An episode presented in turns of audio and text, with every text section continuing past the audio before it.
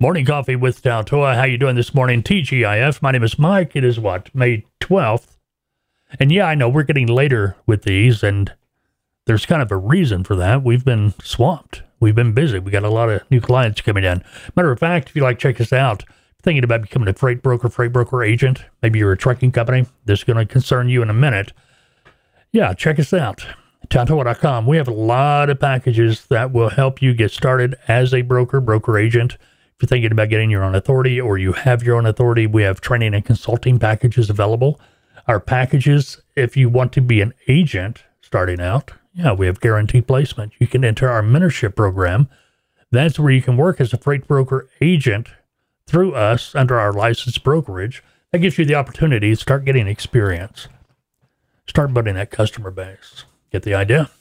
All right, morning coffee with Taltoa. This morning we're going to be focused on rates specifically truck rates, the rates that a broker pays the truck. You know, I, I read a lot. I do my best to keeping up with what's happening in the trucking transportation industry, freight brokers and such. I, I watch a lot of videos. I, I, I pay attention. And I came across something yesterday. They were talking about truck rates and how a truck feels jilted because they didn't get paid as much as they thought to, or they thought they should rather, once they found out how much the broker made on the load.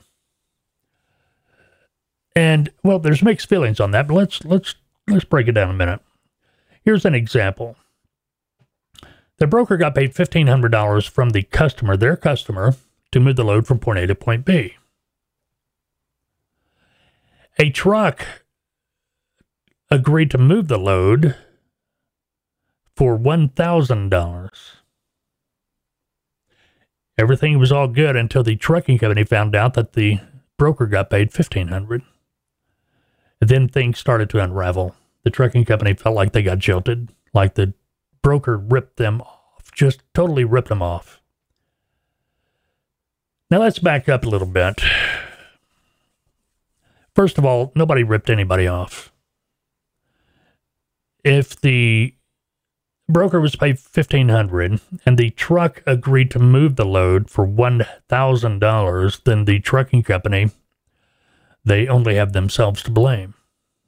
They're the ones that said yes, they'd take the load for uh, for a thousand. It doesn't matter if the broker was paid a million dollars to move the load. Now, of course, you know, tongue in cheek, you know, the million dollar parts, but you get the idea. If you agree to move the load for a thousand, you have you have no right to be upset. That's what you agreed to do it for. Part of the problem is a lot of these small carriers they believe that a broker just sits around and does nothing all day. Understand that that customer had to be cultivated. That customer didn't come to them overnight. They had to they had to go out, they had to make calls, had to build relationships. They had to work to get where they were with that customer, just like a trucking company would. There's a lot of time and investment put into uh, uh, creating a new customer. There's a relationship to build. So if you're thinking the broker doesn't deserve to make $500 on a load, you don't know what happened before that $500 was made, how to get up to that point to where they could make 500. And again, it doesn't matter what the broker made if the trucking company agreed to move the load for whatever amount the broker was paying, there's there's nothing there to complain about. Now I understand where this is coming from. I totally understand. But as a trucking company, I find this more with smaller trucking companies than any other trucking company is if you don't know what it costs you per mile to move your truck down the road, you have no idea if you're making money on a load or not. Oh, you can guess, but until you until you've got an idea what that truck is costing you to move that truck one mile down the road, then you're just out there shooting at whatever you can, hoping you hit something. And you can't do that. You're a business. And I know you understand this, but you're a business. Now, what do I mean by cost per mile? Okay, fuel's at what four dollars a mile right now. If, your truck's or four dollars a gallon rather, if your truck's getting seven miles a gallon, that means fuel alone is costing you 57 cents per mile. Now we talked about fuel surcharges. What's the average fuel surcharge? Right now, the average fuel surcharge is 49 cents per mile. So you see, fuel surcharge is not, on average, is not even covering a gallon of fuel. The fuel surcharge is not paying for your fuel. It's offsetting the cost, but it's not paying for it. That's what fuel surcharge is intended to do offset. Not totally pay for it, but offset. Now, if you know it's going to take you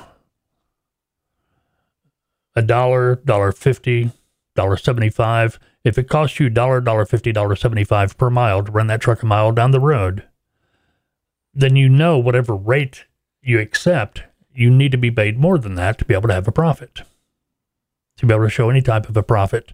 And when you're doing these cost per miles, you got to take everything into consideration. Everything uh, tires, insurance, road and fuel taxes, 2290s, maintenance, everything, everything. You see what I mean? You've got to take all that into consideration and calculate what it's costing you per mile to run that truck down the road a mile or run that truck a mile down the road.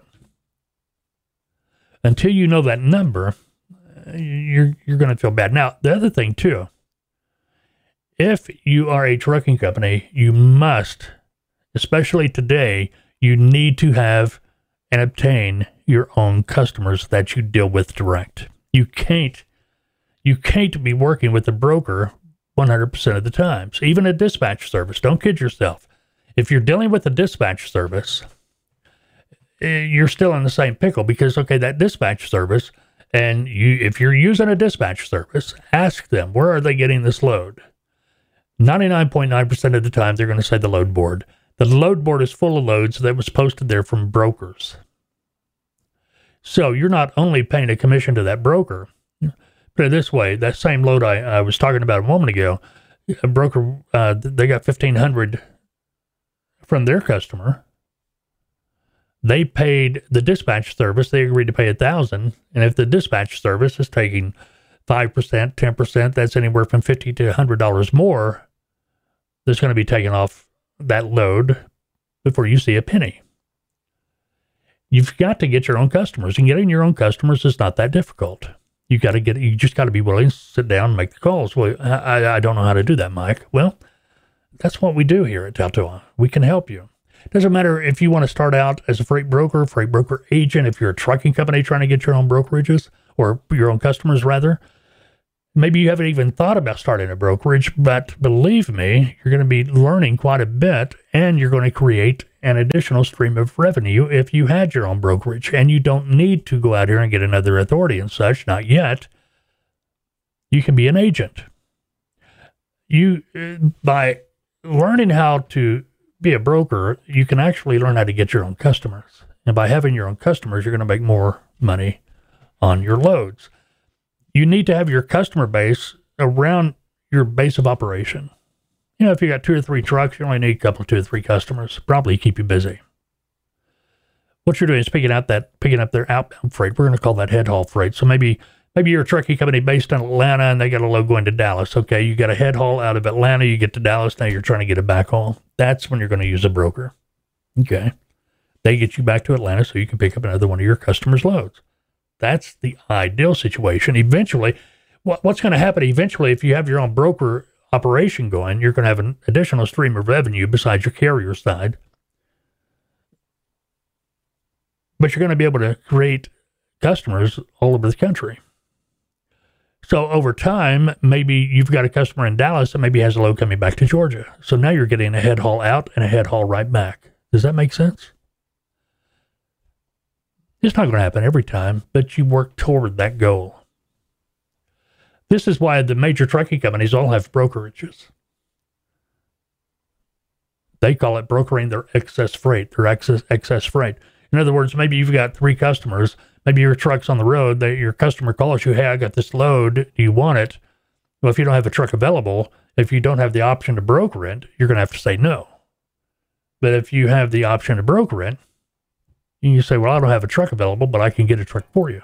So you're still able to make money on that load.